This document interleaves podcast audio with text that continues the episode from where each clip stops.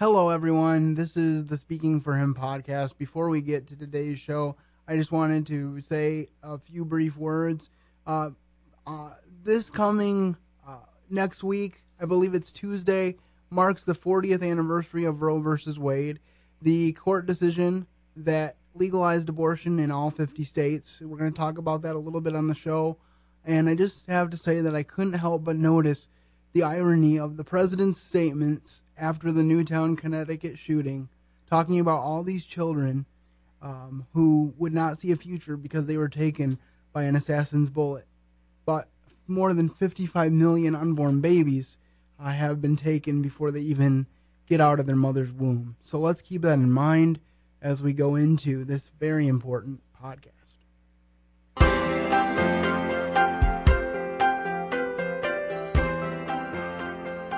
A very good Friday to you. Welcome to another edition of the Speaking for Him podcast. I'm Adam McNutt alongside the host of our podcast, Andrew Gomison. Hello, Adam, and I am very privileged to have on the phone with us today Ed Rivet. He's the legislative director of Right to Life of Michigan. He has a busy schedule, and we're very glad for a moment of his time. Ed, how are you today? I'm great, and I'm so pleased to be part of your podcast here. This is a great technology and a great opportunity to share the message about uh, what this Roe anniversary is about and what abortion means in our country. So, Ed, how long have you worked for Right to Life? Uh, I am uh, just completing my 25th year, so uh, I guess a quarter century in the trenches here for the cause of life. So you were there pretty early on, but that's that's pretty exciting because with experience comes uh, experience. That's the best way to put that. Well, so, hopefully some wisdom that comes along with that experience. You learn from your mistakes. Absolutely, and hopefully help others avoid mistakes. Uh, so I I mentioned in the in the opening that it's it's been uh, uh, 40 years and about 55 million babies. Is there a more exact number? There really isn't. It varies from 55 to some estimates, maybe 57 million. Um, of course, because there's not adequate and accurate reporting. Uh, several of the states don't have any kind of reporting requirement. The CDC, the Centers for Disease Control, the federal government guesstimates. Um, so it's really difficult to know. And even in a state like Michigan, where we do have a required reporting law, we're, we're reasonably sure that some abortionists are not completely following that law. They're not reporting each abortion uh, that they perform. So it's possible that the number could be somewhat higher than even 55 or 57 million. Um, then it's it's unfortunate that, that we don't know, but the number is catastrophic uh, and tragic regardless of how big it is. Oh, absolutely, absolutely. Uh, in the movie Lincoln, Ed, which I had the privilege of recently seeing, it's strongly implied that the 13th Amendment was imperative to abolishing slavery. How important do you think a human life amendment would be in this battle, and how realistic is it to think that we could have one? Well, you know, the way that I see the battle shaping up uh, with abortion will be somewhat different um, than uh, than we had the slavery battle. I don't think I think the Human Life Amendment is going to be the the exclamation point at the end of our victory. I actually think we'll succeed in our country in restoring protection to the unborn through the law first, because we had uh, in most states pretty strong protection for the unborn from abortion um, before Roe versus Wade. Remember when our country was founded, and there was even great division among our founding fathers with the forming of our Constitution and the Three-Fifth Compromise because there there were some who felt our nation shouldn't begin its history, it shouldn't begin its formation with legal slavery, but it was the only way to bring the Union together. And so there was a there was already a legal presumption of of uh, slaves not being persons but property. Uh, in our country, we had a long history first of abortion being illegal and unborn children protected in the law, and then we had this abrupt rupture of our tradition uh, with Roe versus Wade. So I think in the battle, we will kind of reverse it and go backward and restore ourselves first to legal protection of the unborn uh, after Roe was reversed, then laws in the various states, then perhaps a national law, and then ultimately we will re-enshrine, we'll re-enshrine constitutional protection into our Constitution. So that's the way I see the battle will will proceed over time. Why are people still talking today about how bad slavery was, but they don't bat an eye, as a general rule, uh, or at least as the media would have you believe, about the scourge of abortion? Well, unfortunately, I think uh, the reason it can be dismissed so readily uh, is is too many apologists uh, for bringing the, the scourge of legal abortion to us are still here today. The ones who were young and who were advocates in the 60s and 70s uh, and through the feminist movement, who saw it as a crusade, saw it as a necessity of liberation for women, etc., they're still with us. Until they're literally have died off and are no longer a, a voice in our in our culture, um, their, their agitation and their efforts at, at keeping abortion legal and, and fundamental to women's rights, that's not going to be able to fade away because certainly um, there is no longer uh, a point, a, a kind of a blank check acceptance of abortion as not killing a human being. They have lost that battle among the pro-abortion folks. And eventually, the other elements of seeing that abortion is unjust, seeing that it is harmful to women, seeing that it undermines the sanctity of human life in our culture, uh, all those things are going to have to kind of gradually build in after those voices for abortion uh, have been more quieted. Thank you, Ed. Can you talk a little bit about what how what major strides are being made in Michigan and what legislations might be coming down the pipeline to help us here in Michigan maintain our respect for human life? Well, you know, Andrew, there's some really exciting things going on. Um, of course, we were able to pass at the very end of, of 2012 a major, major bill that is going to do a lot to rein in and reform the abortion industry in our state. It's going to require clinics to be licensed for the first time in, in 40 years of legal abortion. They'll be inspected and licensed. Um, we're going to screen for coercion against women. Um, we're going to uh, we're going to prohibit webcam abortions. This was a huge bill that did so much and is going to really, as I said, rein in the abortion industry. But you know, some of that is already happening because in the last month, in fact, in the last three weeks, two abortion clinics in Michigan have closed down. If you saw the headlines, of course, on the west side of the state, that the clinic in Muskegon was closed by the fire marshal the day after Christmas uh, because they went in and saw that it was just absolutely uh, a complete safety hazard, uh, almost a death trap in terms of, of the building itself not being safe from a fire marshal's perspective, let alone a health and safety standard. Um, and this today we learned that a long-time abortion clinic in Niles, Michigan, uh, on the southern border of our state, um, has closed down the clinic operator was an abortionist who traveled in from Wisconsin a few days a week or even only one day a week to do abortions. Uh, he's aging now and is looking to retire and get out of the abortion business. Uh, and he just shut the clinic down and put it up for sale, put the building up. So two clinics within, uh, since actually the day after Christmas, uh, essentially are no longer in business in our state. So that's, that's another exciting trend to see that that these providers who are really kind of on the margins of their profession, kind of uh, a bit shady characters, are just closing up shop, which is a great, great thing. Okay, Ed. Uh, okay, okay, Ed. We're getting ready to um, let you go and get back to your busy schedule. But before that, Adam, is there anything that you would like to say to Ed? Ed, any questions? Yes. Uh, first off, I want to say thank you for what you do. Uh, it, it's a blessing that you're a part of that and, and standing up for what's right. So thank you for your time and commitment to that. Uh, speaking of that time and commitment, maybe people are listening and they're saying, you know, I want to be a part of this as well. Is there a way that people can be involved with Right to Life or a website, place they can go to to get more information? Absolutely, absolutely. Right to Life of Michigan is one of the busiest and most dynamic state right to life groups in the country. And we have the easiest website of all. It's just rtl.org, as in right to life, rtl.org on the web. Um, certainly, they can look up events that are going to be happening in relation to the Roe versus Wade 40th anniversary. There are, of course, folks going on the March for Life to Washington, D.C. There are local events happening around our state. Uh, and there are many more activities that are happening. So RTL.org is your gateway to all sorts of uh, information, tons of educational information, and lots of activities that they can connect with. All right, Adwell, keep fighting the fight. Keep sharing the message, and thank you so much for spending some time with us today. And Andrew and Adam, what a great team! I'm very pleased to be part of your show. Thanks for having me. Thank you.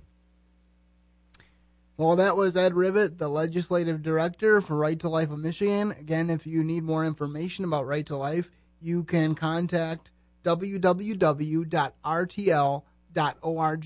I had the privilege of working there for 10 and a half years, and I really enjoyed it. And uh, they're quality people there. So uh, go to that website, get involved. Now I want to share with you something very special that I found on YouTube. Uh, this is from Pat Boone. It's from 1984, but I think it so eloquently uh, uh, talks about and explains the pro life position. So give this a listen, and then I'll be back for closing thoughts.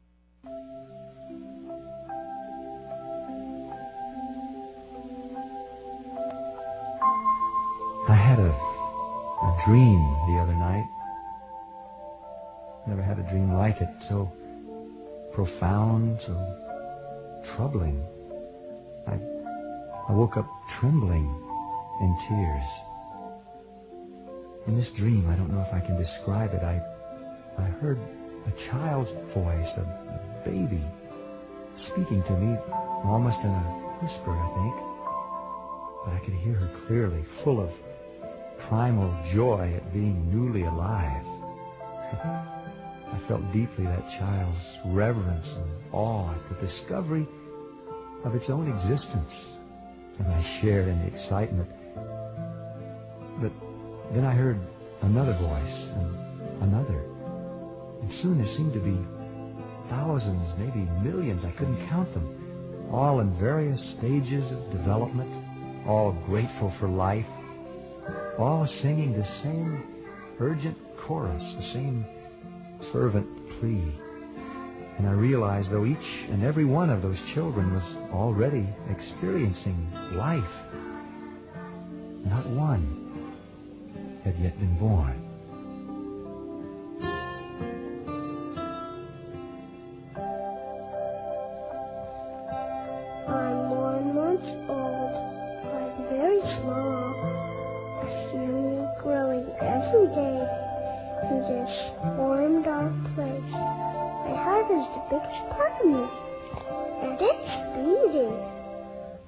Glad to be alive. I'm very glad to be alive.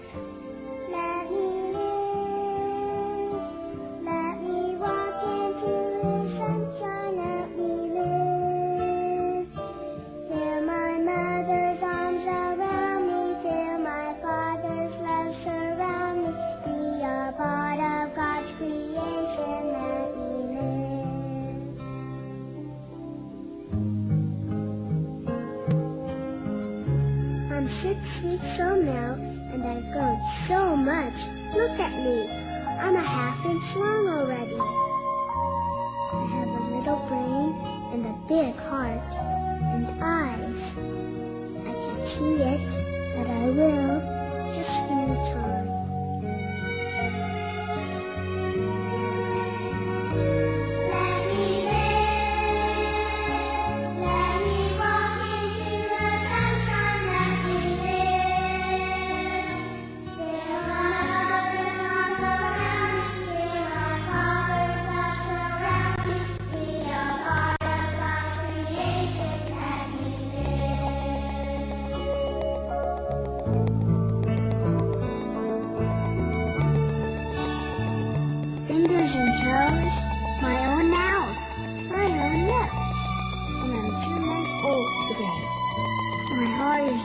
fast. And I feel another heart, big and strong, somewhere all around me.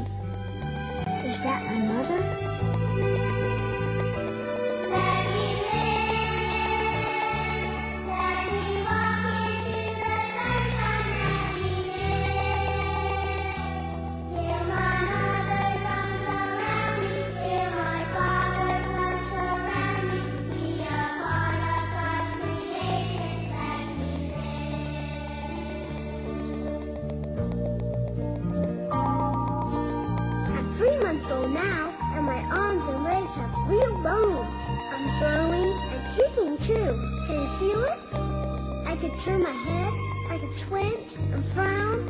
A fist.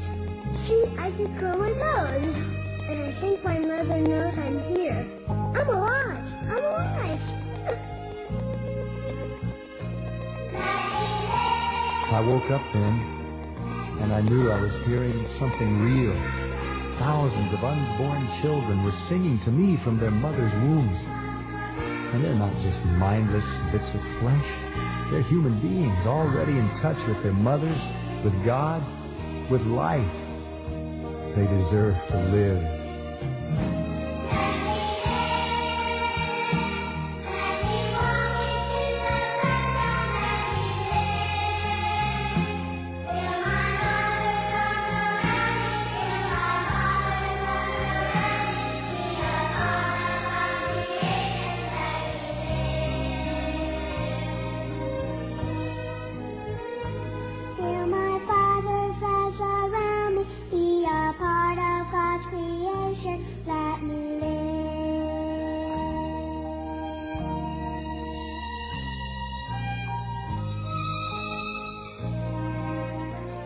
And there you have it. Pat Boone from 1984 giving his tribute to the unborn.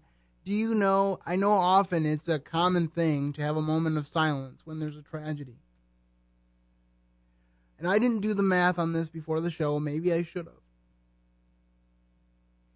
But if you did a moment of silence for each of the 55 million plus babies that have lost their lives since the Supreme Court, since nine men, or a team of nine men, by I believe a 7 to 2 decision, decided that abortion was a matter of a woman's privacy, you'd have a lot of dead air. Days upon days. Just think about that. We're about to close, but before we do, I want to say that as we approach this anniversary on Tuesday, mourn, yes. Pray, yes. But don't just think about how the world views abortion. Think about how we as Christians view human life. I think sometimes we as Christians have the same attitude or similar attitudes to children than those who are unbelievers. We say that we'll, we'll fit them in whenever they're possible, or whenever they're convenient, I should say. Or we buy the myth of overpopulation. But the reality is that children are a blessing from the Lord, and they're one of the only uh, things that the Bible directly calls a blessing. So I really want to challenge you. Are you fully embracing the blessing that God has for you in children? Now, I know they have their place. Obviously, um, they should be born in wedlock. But even those born out of wedlock, God has a plan for. If you're struggling with a bad decision about abortion that you've made in the past, you can contact Right to Life about that too. They'll be glad to help you. The web address again is www.rtl.org. This is Andrew Gomison for Speaking for Him, saying have a good weekend and enjoy your life, especially if you know Jesus Christ, who said, I am come to give them life and life more abundant. Have a great weekend.